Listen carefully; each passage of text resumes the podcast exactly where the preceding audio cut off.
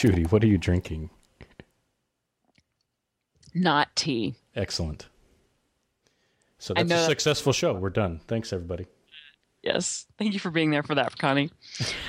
um, I'm drinking the drink that I meant to drink for Craig's special episode last week Elysian Avatar Jasmine IPA.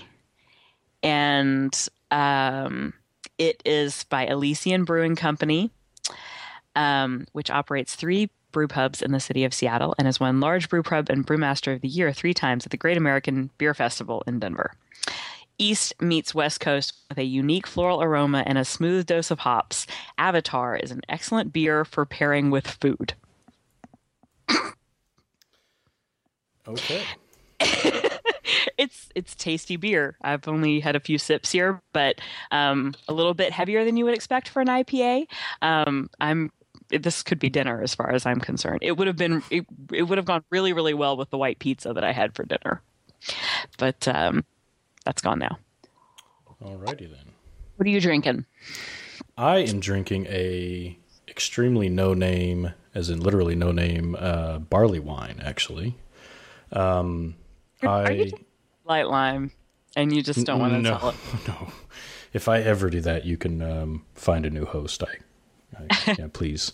No, I, I, this is a it's a barley wine that um, a guy I play soccer with actually brewed, and I took home like I don't know three or four bottles sometime last. She's it's like May or something, and I haven't tapped them all, and I was like, oh, maybe I'll have one of those this evening. And I was hoping it wouldn't be spoiled or flat or anything, and it's not. But I had some Bulleit Rye as a backup, and I may still have some of that as well but it's a it's very good. It's a, it's a it's a homebrew barley wine, and it's very strong and um, very smooth. Nice. I don't think I've ever had barley wine. You should try some. Well, maybe your friend should send me some because it sounds like that's the one to have. Because you know you recommend it. it is quite tasty. Cool. So we have a another another very special guest. We've been incredibly lucky. I, I don't know how we've managed to pull this off, but uh, it's pretty cool. Um, the e-learning coach is with us tonight. Connie. AK? She is. She, I think so. Oh. Get her autograph. We, we, we, have a we have a we have a mind map with her name on it, so I hope I sure as I hope you're on there. and it has the title Connie's Show. Right, exactly. anyway. How you doing, Connie? I am doing fine. I'm waiting for the question. What are you drinking? I'm drinking premium artisan craft H2O. Oh wow. She's a clean liver, this one. Do you want to hear the description? I do. I do. this this spring water was explosively created by attaching two delectable hydrogen atoms onto one oxygen atom. The tasty blend of this natural drink was drawn from glacier, river, and liquid aquifer sources. Its complex array of natural flavors combined into a sublime, taste defying experience. Wow. That is the best description of water I have ever heard. That, that might even beat all the beer descriptions we've read so far. This, well, I mean, definitely today's. I mean, this is a really good beer, but seriously, an excellent beer for pairing with food. Mm. I mean, all right. Connie wins. Yeah, Connie's description definitely wins. Okay. So, um, Is that it? That's that's. Sorry, I had to mute my, my cough. I'm oh, still okay. coughing a little right. bit. So no problem. Um, so, um, Connie. Yes. We, we got into kind of an interesting discussion this week. Thank you very much for being here. It's an honor to have you here. Um, and we've we've been sort of talking as uh, as the whole thing has progressed for quite a while now actually about having you on the show and and, and some a few ideas have come out I was telling Brian a couple of episodes ago that like I think that the really obvious thing um, would be for um, that people that expect you to talk about visual design. A lot of people really associate that with you, mm-hmm. but you've been also blogging about a lot of things that I think are really interesting that don't have as much to do with that. Um, so is there is there something from our conversation that you wanted to start with or i can start us off or um, perhaps someone from the internet has given us a place to start i don't know brian i don't haven't checked but uh, we have um, very little interaction apparently the, the twitter sphere and the internets do not like mailbags okay Yeah.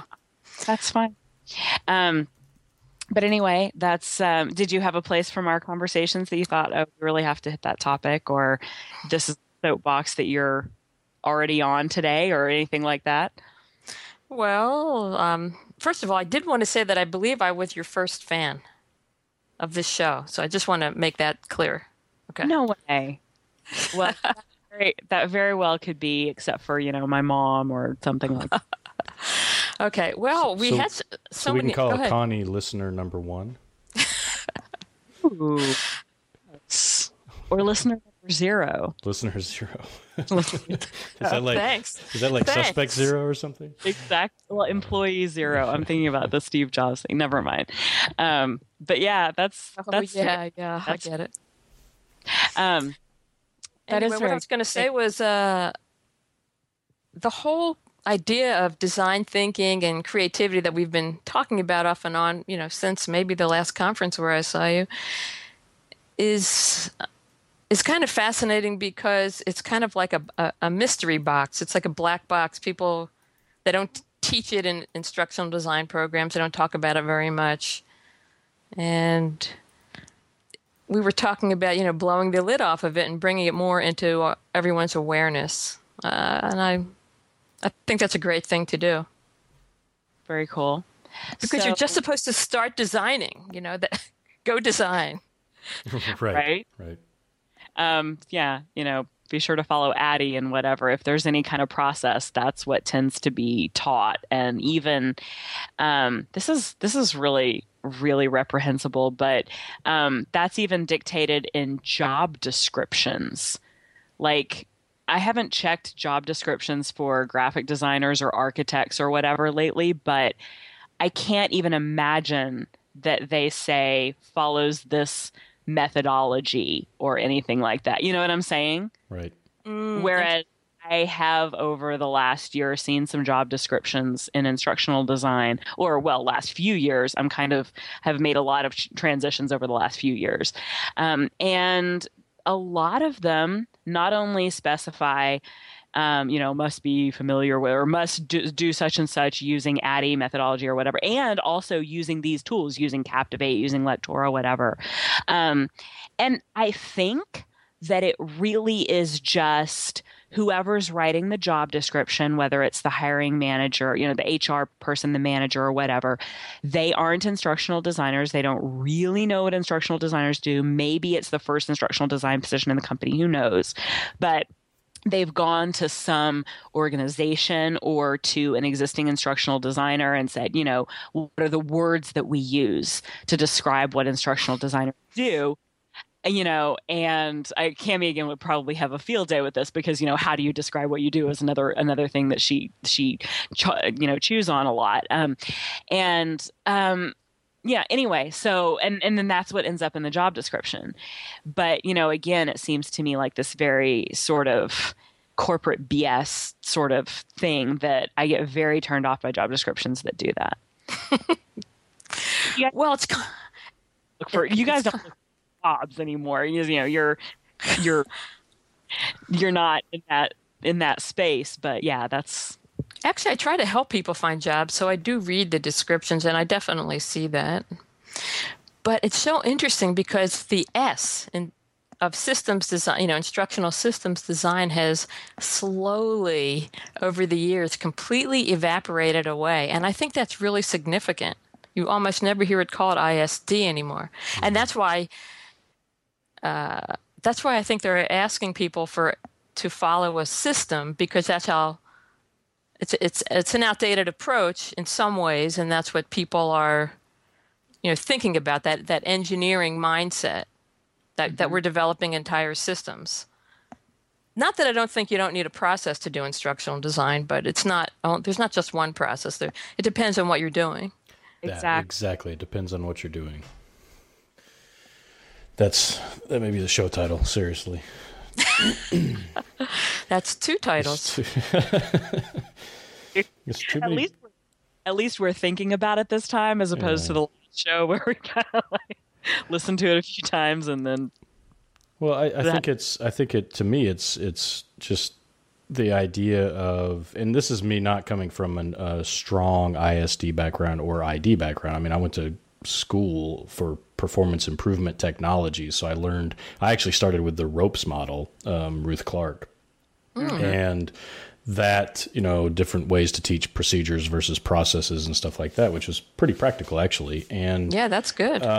then ADDIE kind of came around, or at least I was aware of it towards the end of my um, education, and I really didn't, you know, it wasn't like I had to adopt it to pass or anything like that.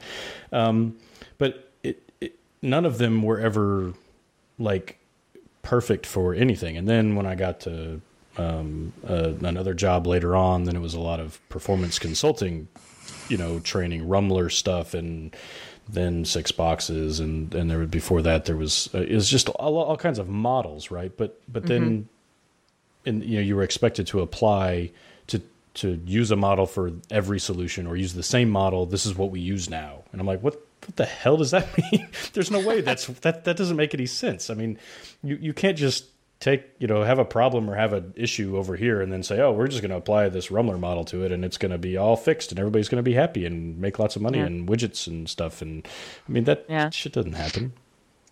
yeah. right. Well, and probably one of the problems that I've always had with that kind of thinking is not only that, but the particular models that are used. Like, for example, right now I'm studying for my CPLP. Please, no, no GRs here. Um, but I, I, you knew this. Sh- shut up, Brian.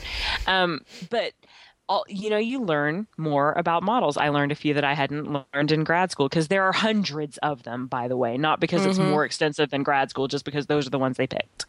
Um, but um, but they're all project management models. There's it's there's nothing in there about creativity. They're they're all about project management, which just means that they're different. Um, different approaches to ADDIE or you know re, or a little bit of reshuffling different boxes and arrows drawn. Um, but what we really wanted to talk about is more approaches to um, problem solving and creativity and such. Um, Yes, and that's what a lot of people don't realize. That um, I think a lot of people think of creativity as, uh, you know, expressing yourself, but when you're in the working world, creativity is related to solving problems. Totally, I, I, I totally. is that with the art is that the art versus design thing for you because you have com- completely encapsulated what the, what the difference is to me well, it's not that I think that they're opposites or anything, and artists need to be creative too. But yes, I think that art is for self expression. I teach a visual design workshop once in a while, and you know, I, I compare art to um, visual design, you know, to design. And and in instructional design, we do a lot more than just visual design. We have to come up with all kinds of designs. That's a whole other part of the conversation. But yeah, um, art is, is not necessarily trying to communicate a message as clearly as possible. So not only is it expression, but it, it, it's a it's a certain type of communication, and I think it's actually, I mean, it's a certain type of like you. you you're trying to get a message across. Maybe yes, maybe not. Maybe you want it to be obtuse. But in the world of work, we're trying to communicate a message as clearly as possible and and we're not trying. I know you mentioned something about uh, how creative should we be. You know, we don't want to be so creative that people aren't getting it. You know, because it's not really about us. right It's only about the audience. I um I was reading through some of your old blog posts today, and I saw the one that was if the world was run by instructional designers, um, and somehow I missed that in the last couple of years, and it just made me laugh out loud with the like. It, you- were talking about how everything should be as clear as it. Do you remember this blog post Oh at all? yes, I, I, Okay. Writing the funny ones is the most fun of all. I I was laughing. I, I think that probably there was a little bit of tongue in cheekness there. Am I correct? Of course. Yeah, but there was the the something like it was showed an airplane with like nose cone here, pilot goes in here, you know, and we yeah, we always do try for that clarity. But you know, do, do you think that sometimes that means that we're doing too much work for the learner and they don't build the correct structures or they don't um, build up the correct muscles that they need to actually do the learning and and create better performance I have seen that conversation going around, and for so so many things, the answer is it depends. It depends who your learners are. I mean, I've been amazed at how some extremely intelligent learners that I've created uh, courses for, you know, say they don't know, you know, they don't know to click next or something like that. You know what I mean? So it just really depends on how sophisticated your audience is. I think. Uh, yeah, I mean, so so often there's just no one rule. That's what I think. Right. It depends. Oh, it absolutely depends, and that's why you have to know your audience. And uh, I think that's what a lot of times people don't take the time to do in in this industry. It's one of my soapboxes well, you know, I'll go ahead. Beer. This is really good beer i just had to enter i have drunk already like half of um, a largish bottle um, where um yeah this is this, this, let's not have a repeat of episode one but i'm just saying really good beer. I'm gonna You know, this spring water. I, I should warn you. I will be pretty tipsy from this spring water by the end. So I just want to warn. I'm, I'm doing round two of water myself. Well, with that kind of a description, I would think it would be pretty uh, pretty strong as well. I have such a, such a stunning visualization of the two hydrogen atoms slamming the onto the oxygen atom. All right. All right. Um, anyway, I think one of the big, one of my big, uh, I mean, I really like to help instruction designers. That's my thing. I feel like I like to serve them and help them. And I think one of the things, I mean, you know, and all the learning experience designers, learning architects, strategists, people who do sol- find solutions. One of the things I think that are that's a really big hangup is people think that they're not creative. That's a that's a really big problem.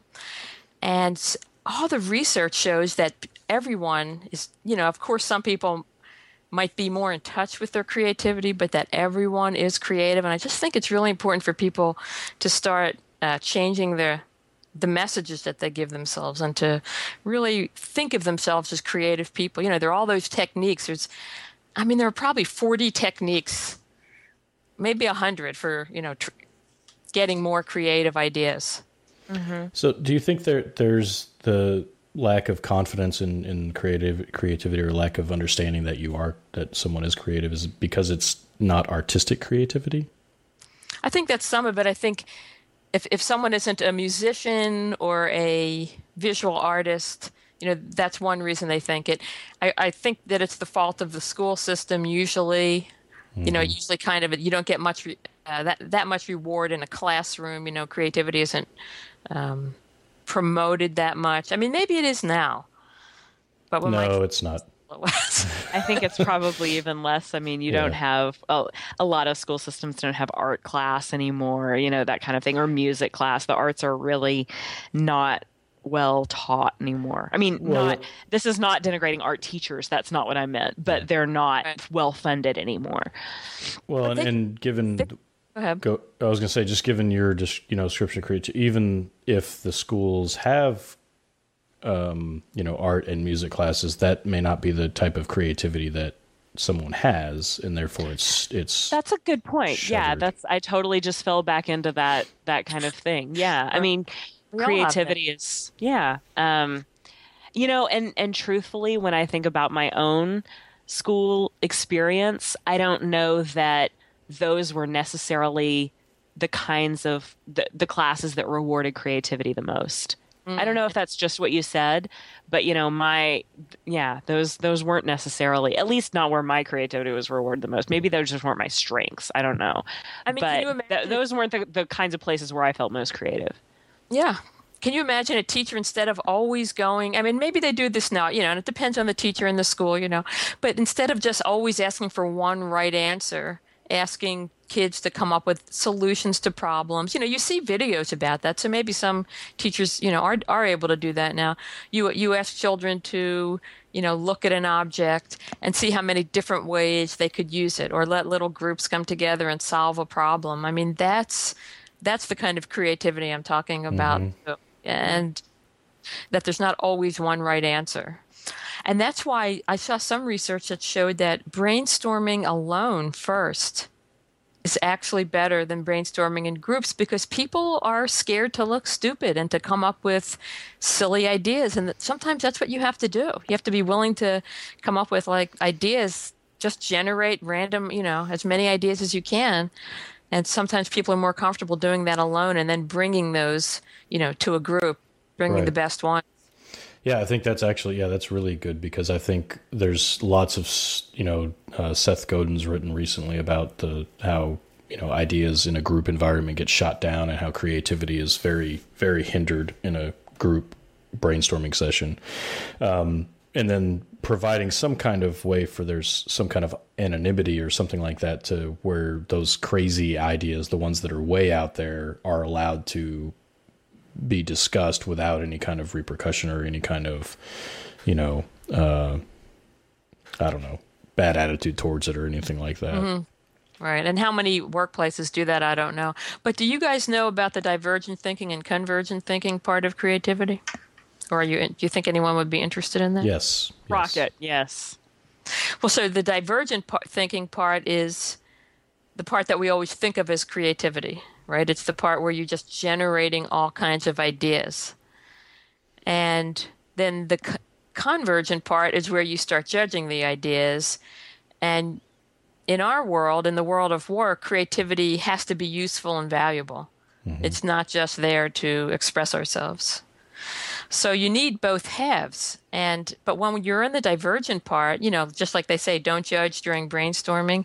And there are many, there are a lot of books um, that will give you ideas for how to generate more and more ideas. But it's that idea generation that, without getting shot down, that people need more of. Mm-hmm.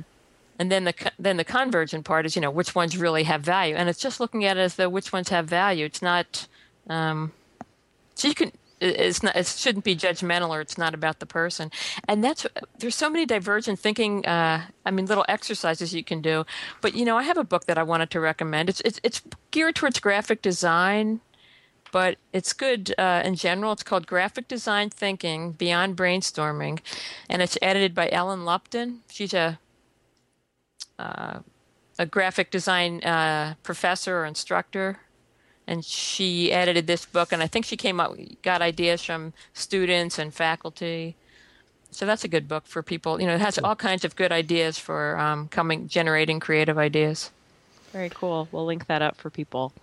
Okay. You know when you talk about the that con, you know the divergent convergent thing i think of i immediately think of a company like ideo that yep. you know where they're completely thinking outside the box. They actually team up in order to challenge each other to come up with crazier and crazier ideas on something like the I mean one of the videos I saw was on the grocery cart redesign. I saw that. So that one was really impressive to me because they actually had I don't know, there's like 30 something people in there, all kinds of different different roles, right? And they split up into four or five teams and then those teams were were basically tasked with coming up with the wildest craziest ideas that they could possibly come up with and with no you know no risk no penalty. And that and that culture there is very open to that right? So they're very aware that hey this is the idea this is the the time to come up with those crazy ideas.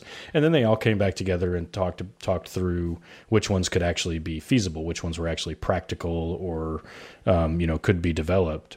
And I, like that i mean that's a you know pretty far out there you know idea not not necessarily specifically tied to something like instructional design but when it comes to problem solving, which is what instructional design is supposed totally to tied doing, to instructional design. Right. Well, it depends on who you talk to, but but, but, it it it's like why don't we do more of that across the board? I mean, it, it's it's that type of it's just not I don't know. I don't know. I don't know why we don't, and it's just it's not the way to do things. It's not it's not in a model. That's for sure.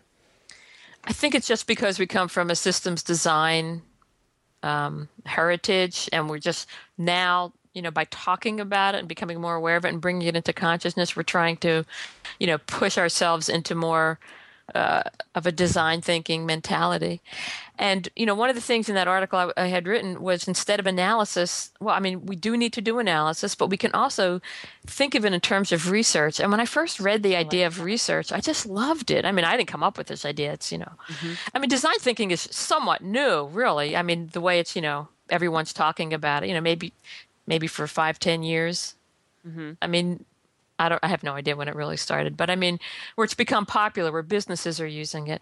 So the first stage just like they did in that vi- in that IDEO video, they uh, I believe they did this. Didn't they go out and do a whole lot of research about shopping carts? Yeah, yeah. They and they did a bunch of uh, you know like uh, consumer research and stuff too. I think. So that's what we're doing when we go out and talk to audience members, target audience members.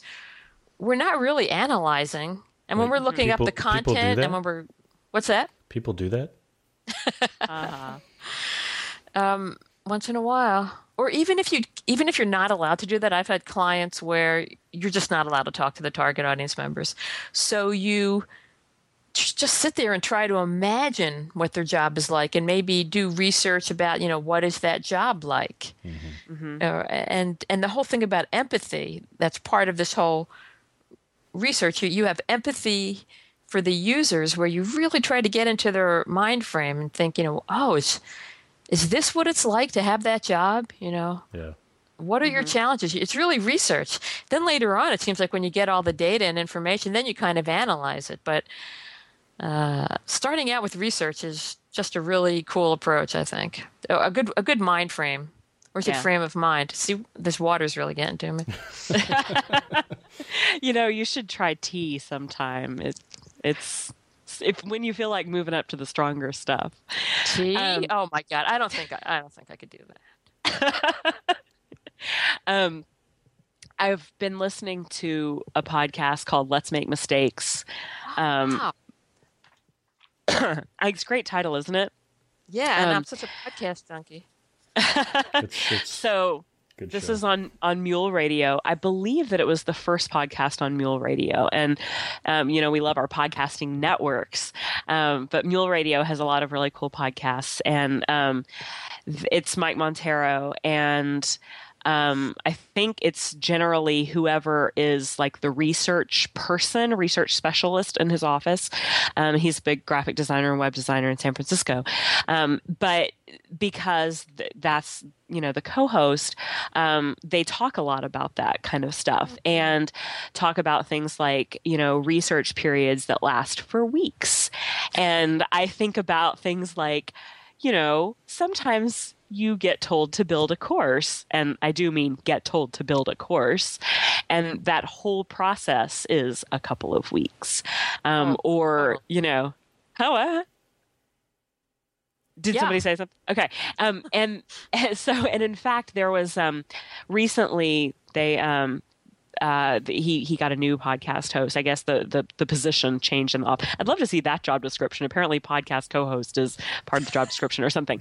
Um, but anyway, um, so she had been doing she had been doing uh, she had been in a research position, but like at a university, she has a doctorate in psychology or something, and um, so research periods would be like eighteen months. So she even thought that you know researching your audience for a couple of weeks was like way like crazy fast. Um, and I think I would hazard a guess that sometimes it doesn't happen at all, doesn't even cross the designer's mind at all, um, as opposed to, you know, spending a couple of weeks on it or you know you, you wouldn't spend 18 months for for an instructional design project but that was you know that's in a totally different context. But it's really interesting to hear that kind of perspective sometime and they talk a lot about you know d- you know designing which is thinking about users. And so um, just throw that out there. It's a it's a good podcast and i enjoy it. I've been okay. I've been putting the the podcasting app on my iPhone to to work uh, recently, which most of the time it's absolutely useless. By the way, Brian, I don't know, and Connie, if you're a podcasting junkie, I don't know if you've tried this, but it's total like it's not good, but it's not very performant. Did I make up that word? It doesn't you guys matter. know what I mean? Okay, I like but anyway, um, yeah, but but it's when it works, it's pretty good. And um, anyway, that's nothing to do with the quality of the podcast, but that's a good one that I like. Okay, that's good to know. I like uh, sometimes I like not not uh, every episode, but I like I do this one. I enjoy every episode, but uh, the accidental creative, the accidental creative. Yeah, we're gonna link up all this. It's a book cool. and a podcast. People might be interested in that. It's about people. Uh, as his slogan is something like "How to be brilliant uh, at a moment's notice." nice, nice. Couldn't we all use that? I mean, I think the other thing people might not realize, or some people might not realize, is you know we all get stuck. I mean, I will bang my head against the wall for days sometimes, you know, and just mm-hmm. not be happy. I mean, of course, I make you know, not every uh, everything I do is fantastic at all, but when I really I'm trying to do something great, you know, it can take a long time to come up with a great idea, and I think people should realize that that it's not always easy. You know, that everyone struggles with it.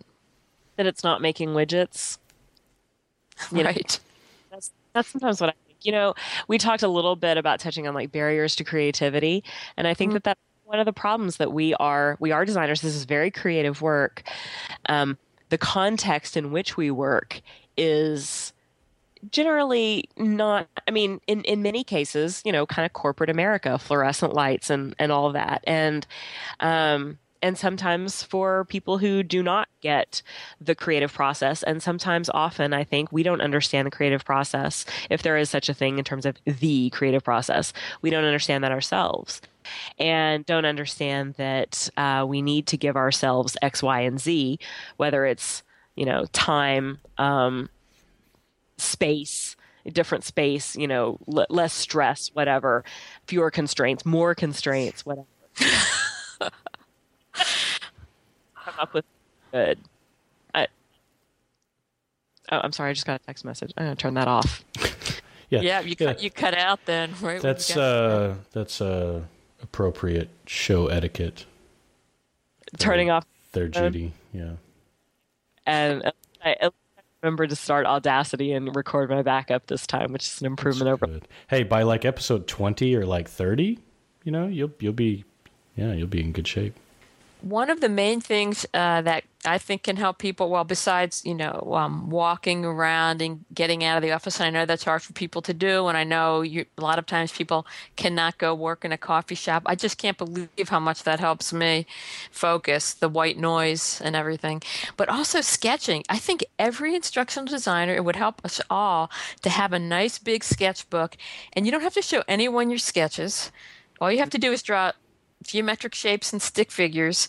But the way it works for me is just picking up a sharp pencil, it has to be sharp, and just starting to even if it's doodle, it like kind of opens up another area of your brain is what it feels like to me. And it can help you come up with good ideas. Sometimes you don't even have to sketch that much before you're, you know, automatically coming up with new ideas. It's just sort of I like how you said that have sort of opens up different ideas, different areas of your brain. By the way, I liked your recent podcast or um, blog post. Thanks, and I don't have it. Don't even have one. I'm, I'm, your number zero fan. um, but yeah, I was just uh, catching up on that today, actually, and um, really, really liked. In fact, it's very, it's very appropriate for me right now because I am in a little bit of a creative sort of funk. Um, and the one I'm talking about is five proven strategies to improve creativity. And um, you know there are a lot of things like you know just sketching get up and getting up and walking and stuff like that um, the one that i wanted to hone in on was um, um, something like um, was am I talking about the right the right post? Yeah, you uh-huh. Brian. Um, it was something about fall back in love with the topic. Um, I might not, you guys know whether I'm talking about the right post or not. Um, I don't think I did that one, but it's a great idea. Um, there was something about you know like reconnecting with no this is a i'll, I'll find the correct post and link it up i really did like the five proven strategies to improve creativity but there was another um, one that i was looking at that was um, um, about you know refocusing on the learner like we were just talking about falling back in love with the topic finding that subject matter expert who's really passionate um, mm. you know the one who you're supposed to be connecting with or not. Um, and um, I think actually I saw uh, Michael Allen talk when he was talking about that, and that like if you find that one person who's really in love with antique spoons, it'll only take half an hour or so, and you will be in love with antique spoons and want to you know have the same passion for the topic because passion is is contagious. Whatever. Anyway. Oh, I um, totally understand that. I completely agree. Yeah. Um, but so it wasn't the most recent one, but it I searching through your blog, I got I reconnected with the message that I needed today, and I thought you would like that. Yeah, I can't even remember what uh, there are 180 articles. I can't even remember what I've written half the time. But just think of the teachers that you had. They always said that you know, if a teacher is, it can be any topic. If a teacher's passionate about it, you will eventually like it. And I mean, instructional designers have to be the types of people that are interested in, you know, what bores most people. Like, I mean, I did a course once on, you know, how to install mufflers for Speedy Muffler, you know, and I found it fascinating, you know. I don't think too many people, other people would if they weren't an instructional designer. Yeah, that's true. I think it's the idea they're the what they're passionate about is the idea of teaching somebody something new or something better. Mm-hmm. And how to how to get that information. I mean, you know, they're also always learning. I think a, a good, true instructional designer. Yeah, how can you not? I, I think the whole thing about love, loving the topic and loving your audience, I really think I know this is going to sound so flower childy, but I really think that instructor design really is about love.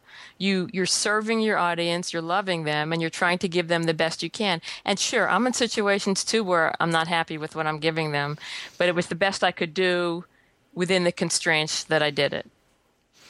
Right, and I think that uh, I, I don't think that that's that far fetched for a you know true instructional designer. I think the problem that that we have is we have a lot of non you know true instructional designers that are churning out content that don't have that passion to really learn something new and teach somebody, and that's a problem.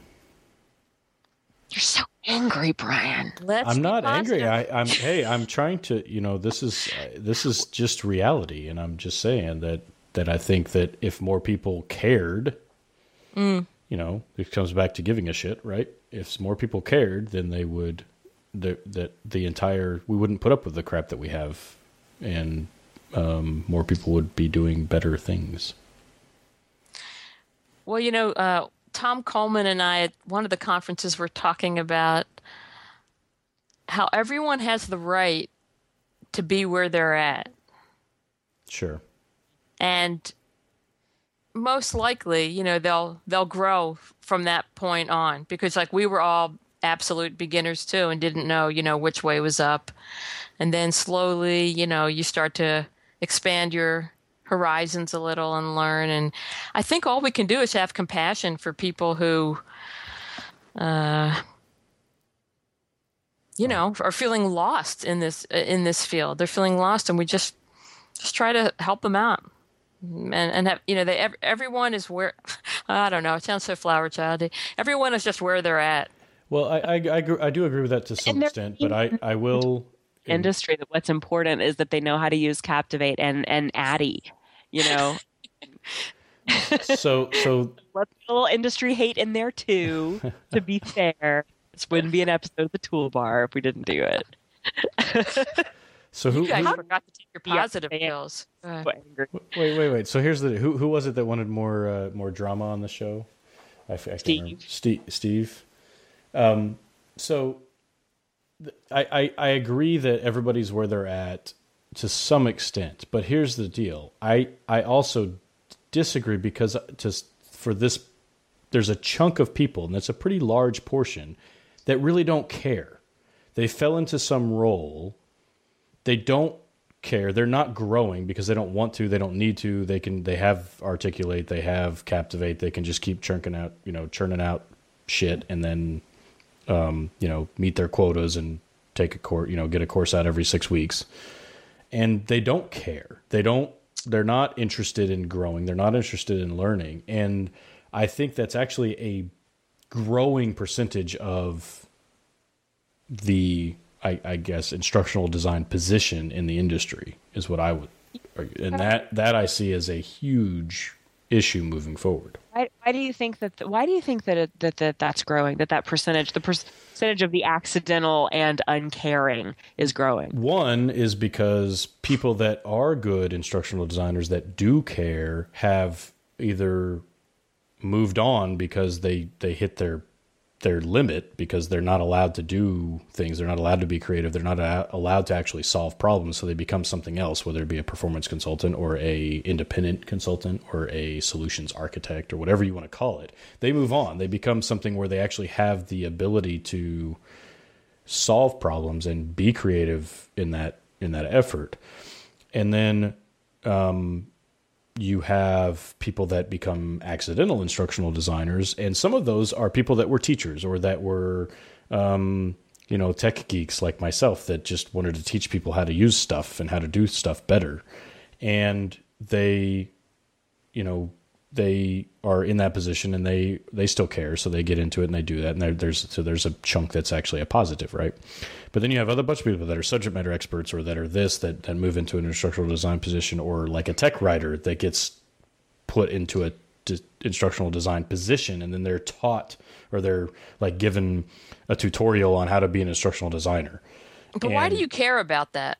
Why do you care about them? So what? Why do I care about them?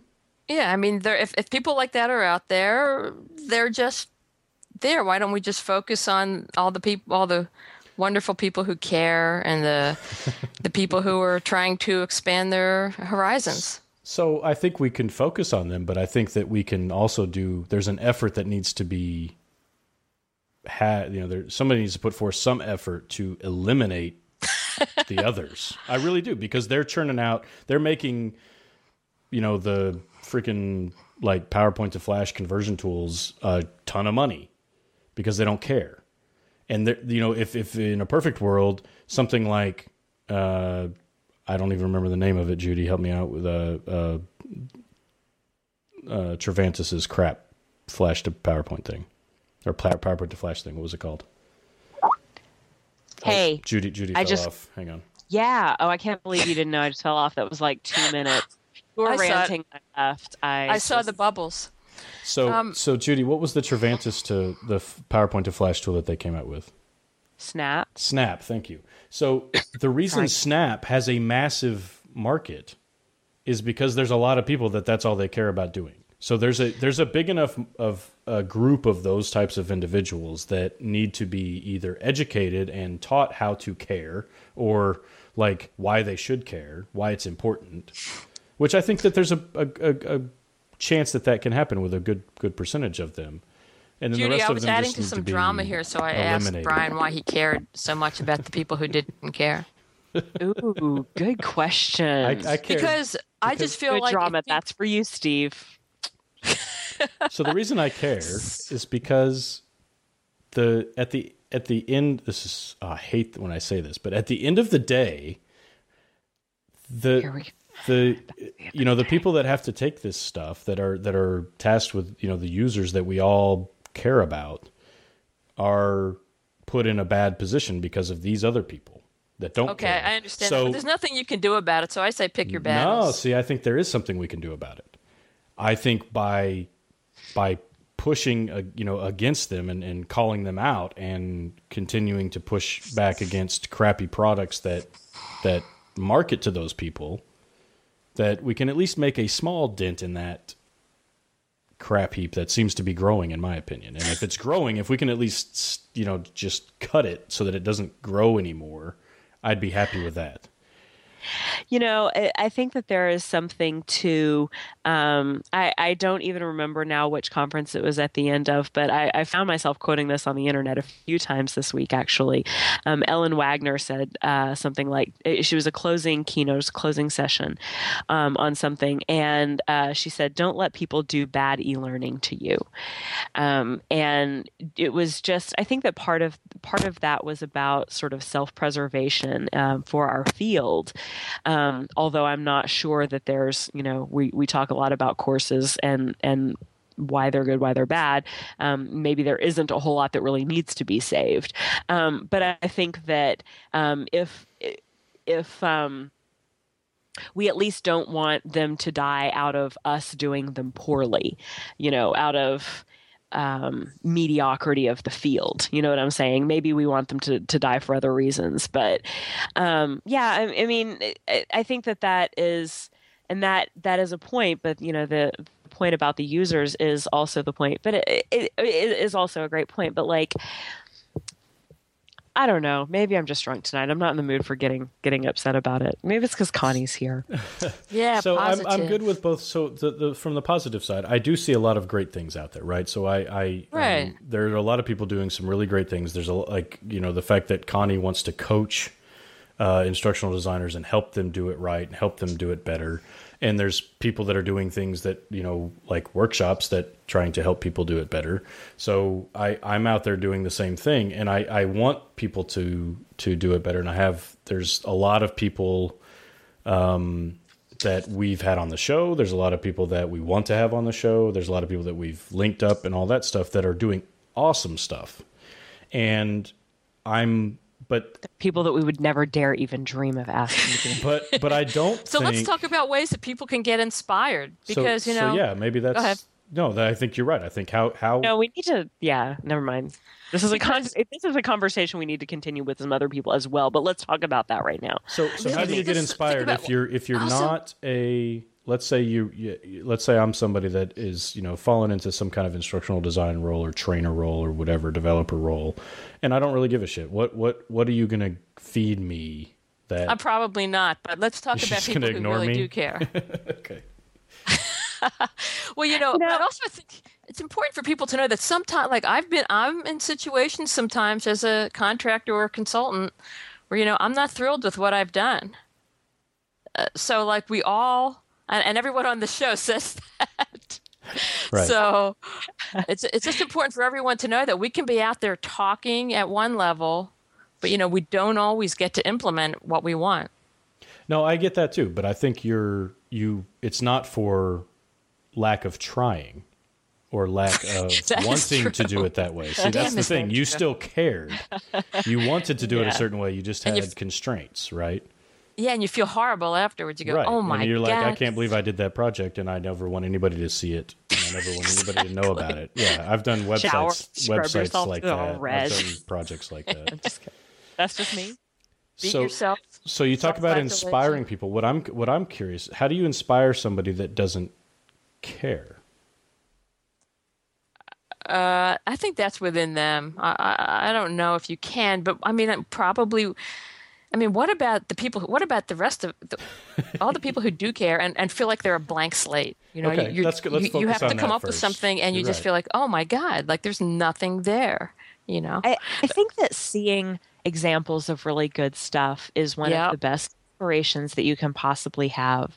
I mentioned Kat Moore's blog and the e-learning samples collection out there, and I think that I think that Connie, you might have linked to another one at some point as well that was good. Um, but or it might have been Kat's, I'm not sure, but um, Cathy Moore's blog.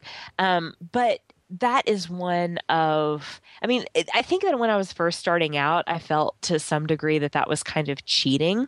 Now i totally i see it in everything. I see it when i go to the museum. I'm always looking at the ways that information is communicated and in particularly to teach or to inspire people to learn um, because that's more and more how i'm sort of seeing what we do is not so much actually teaching but inspiring the learning to happen so, so, so Connie, so please don't feel like you're a flower. You, you can't out flower child me tonight. So um, it's all it's all good. Um, but um, oh, shoot. Um, um, oh yeah, examples, um, samples of work. I, I, think it's one of the, the, the best things, and this is kind of a, a thing I've almost gotten into this last week on the internet. Um, all of the people that we really sort of look up to and we think they're really good instructional designers and and whatever. It's mostly about their blogging their speaking whatever. We don't have a very strong culture of showing your work Some of it is because so much is proprietary. Absolutely. No, no, that is absolutely, absolutely the case. Um, no question about it. Um, but one of the things, especially when I was, I, I've never been a huge like articulate community person. I mean, I've been an articulate user for sure, um, but never gotten into the community a lot. But m- more so when I was doing storyline, more so when I was like beta testing storyline. But one of the things I really saw as a strength there is that people were sharing what they did, and the company um, encouraged that, of course, obviously, um, and. Um, that that it just you know maybe even if you disagreed with the fundamental nature of what they were sharing, um, you know anti-course sentiment, um, the the fact that they were sharing I think was a, a good thing. And it's one of the things that I actually like about Tom Kuhlmann's blog. Um, one of the things I like most about Tom Kuhlmann's blog is that he occasionally does share those samples. But I think that it's just a really powerful um, kind of it, it's it's part of part of us establishing a common vocabulary, you know, about what we do because we can you know talk about things and say, okay, well this is a this is a simulation, this is a scenario, you know, whatever. I want to do it like that Afghanistan course, but but with this with this kind of twist on it, you know, that sort of thing. Um, and I, I don't know, I've just found it to be powerful in a lot of ways. Oh, oh but going back to the the people who um, oh, the people who we really look up to. Um, I think that I don't consider you a good designer until I've actually seen what you've done. I consider you a good writer, a good thinker, a good presenter. Um, but other than that, you know, and I can agree with everything and, and say that you've inspired me to do better things, but I think that we need to establish a stronger culture of that to the extent that we can. And, and, and absolutely granted that we can't always, you know, a lot of it's proprietary, but I think that we need to look for more opportunities too. Yeah, that's great. And I think that's the first place. By the way, it says restarting call. Is Brian still there? Yeah, I'm here. Okay. um, It's just I melting. when is she going to stop? Gotta love Skype. I think inspiration is uh, is inspiration from examples probably comes first. You know, because even people who quote don't, you know, might not care so much, um, might get inspired by that. And then after that, like you were saying, just well, I have like probably 50 visual design books. Those really inspire me when I'm trying to come up with a visual design. You know, it it could be print, it could be, you know, anything, a comic book, anything. But then also, um, as you were saying, just seeing how other people are displaying information and presenting information all over the internet in posters everywhere. I wrote a post recently where um, I, I saw some one of those really stupid infomercials and got you know said, oh yeah, that I can use you know I can use that approach you know for like something. So it's it's it's really amazing once you have your mind set on that. You start seeing the world in that way. How how are other people communicating visually or information wise? So I think those are some of the ways you get inspired. So I think one one thing I would I would suggest to people that do have that maybe do want to share their creativity and their how they've how they've done things, but are locked by proprietary stuff or they're in a corporate environment they can't share any even they can't even share a screenshot, is at least write the story about you know how you solved a problem or what the what the issue was and how you went about designing the solution. Um, because even that if if you if you write a little blog post about it or tell me a little story about how you solved a problem with some you know by designing this training or this support tool or whatever. That's huge to me because that's actually telling me a you know here was the problem. Here's what i here's the process i went through to design the solution and here's what the results were. Um, if you can tell me any one piece of that and all of it if would be perfect but you know sometimes you're locked by some of that stuff as well. Um, but that you know that's some way you can communicate how you've done things in your process and i think that that's inspiring as well as how you went about it not just the what the what the end result was. That's a that's a really good point because you know you find books like that in other fields, um, in uh, user experience, user interface, interactivity. You'll see all these whole books that are case study books, and certainly in visual design, entire books of what the problem was and and how they solved it. And some have re- very involved interviews. So that's really that's really true. That would be great. Like we're verging on the design patterns discussion again. Exactly. right give that a, yet another shout out on the show. Um, that that kind of uh, I'm sorry, did you want to go somewhere, Brian? No, I have another tangent, Go- go but it, okay. go for it. Um, it kind of uh, also touches on something that that um, Connie and I were talking about, which is one of my passions lately, which is discovering how design is done in other fields of design. You know, in in architecture and graphic design, web design, service design, whatever. Um, and I I would love for you to um, mention or send us uh, a book or two of those kinds of things that we can link up um, and uh, you know kind of give people an idea of what that would look like. hmm You know, one thing I want to say in in design classes, and and even in fine arts classes, a lot of what they do they throw away, and so that that's one thing that people might not think about that much. But like, you know, you're asked to. Uh, you're designing a logo. You're asked to come up with three or four logos to sketch it out first. And then you take one of those and, you know, implement it on the computer. But there's so many things or, or in a fine arts class where they give you two minutes to draw the, the model at the front of the room. Just two minutes. Just to get used to like doing things, throwing it out, working quickly, coming up with generating ideas, and then you don't even use them. And I wonder how often in our field, you know, we have the opportunity to do that. I get a strong sense that people don't they feel like they're working under too much time pressure to throw away work or to to spend time coming up with a bunch of different ideas or maybe even going the first steps down the road with a, two, three of their ideas um, and then picking the one that turns out to be the strongest um, yeah that's my strong sense Well, that's why. Well, first of all, it, it probably saves time because like sometimes I won't do something like that, and I'll be like a third of the way into into it, and I'll go like, "This sucks. This Yeah. is not even interesting. Why didn't I do you know do it the right way?" But that's why so many people are in. I mean, that's why a lot of people like the idea of prototyping 1st So mm-hmm. you get a look and feel, you get some interactions down.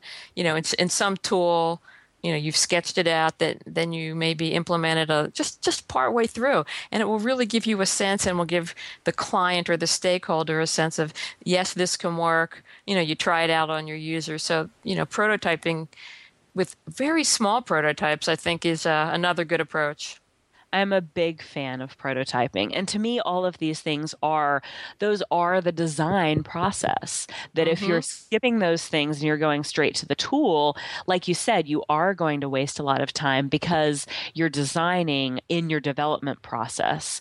And that is less efficient. Um, but I also think less effective. You know, it's, it is less effective yeah. Well, it's absolutely less effective, and then you have to go back and your what whatever edits you make, whatever edits you're making later to try to fix the crappy design that you ended up with because you didn't really go through a design process, are stuck within the tool that you've already started because you can only you only have time to make edits. You don't have time to re- redo the Right. whole thing. Right. and then and then then there are times when I, I'll come up with an idea that I think is, you know, pretty decent, and my client will just say no, no, Right. that's Yeah. too that's too outlandish. No, the people will distract them. The people on the screen will distract. You know, so there's nothing you can do about it then. yeah. So There's another one of those art versus design things. yeah, I guess I guess artists sometimes do work for commissions and such like you know, but yeah. Um, at DevLearn last year, I think it was DevLearn, um, I participated in a um, g- sort of great ID challenge panel where me and uh, a couple of other designers um, actually took a prompt and did, you know, presented what our ideas, you know, what we would create. We didn't create the whole thing. Uh-huh. Um, it was really a lot of fun. Um, and we wanted, they were asked to focus on the creative aspects. You know, what did you, you know, use for, um, you know, how, focus on the process. Tell people how you went through the process and what you, what you came up with. Um, and I, I probably did that part of it more than other people did because I was just kind of in love with that idea and like ha- wanting someone to have done that for me really wanting to give the, the the audience the participants that side of the story um I totally forgot where i was going with this um what were we talking about before I don't know. I wasn't here. what were we talking about when connie wasn't here Connie said way too much water. She won't totally. remember. Connie is totally the problem here. Um, but um, oh, oh, somebody. What I did, like I showed. Um, and and actually, I advocate doing this, um, especially when you're like trying to land a big account. Or you're you're first working with um, a client. I've found personally a lot of value in doing this, coming up with different design options and you know letting them you know talking about the pros and cons um, doing a lot of prototyping and things like that. And one of the people in the audience said i would never do this much work up front Mm. um, like this is way too much and and what i did was pretty rough um, Mhm. you know but it was it was enough for them to get a taste of what i could do the look and the feel or not not the look really but the feel the interaction or whatever what i wanted Yeah, to the to uh, right. come across yeah exactly the concept Mhm. um, and I just I didn't really have a lot to say to him other than I'll have your client then. I mean, I just I was like I'm sorry that's too much of an investment, but um, not only well if you're trying to get a big client, this is what can distinguish you, but then also it's hard to describe e-learning. It's hard to describe what the solution is going to be like. I find value in showing them that up front Oh you know, yeah, and Uh, I'm rather just- than getting to the first build. I keep meaning to write an article about that. Yeah.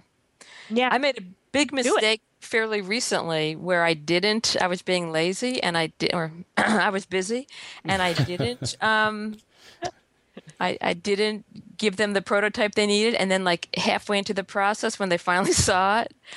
It was three doctors, and they didn't know what I was talking about. When they finally saw it, they went, "Oh, that's what you mean." And I went, "Oh, Well, I it should have like a- prototyped it." uh, like totally lucky. I mean, talented. Um, because it sounds like at least it was a positive. Oh, I definitely have had the other reaction that was like, oh, this wasn't really all that we.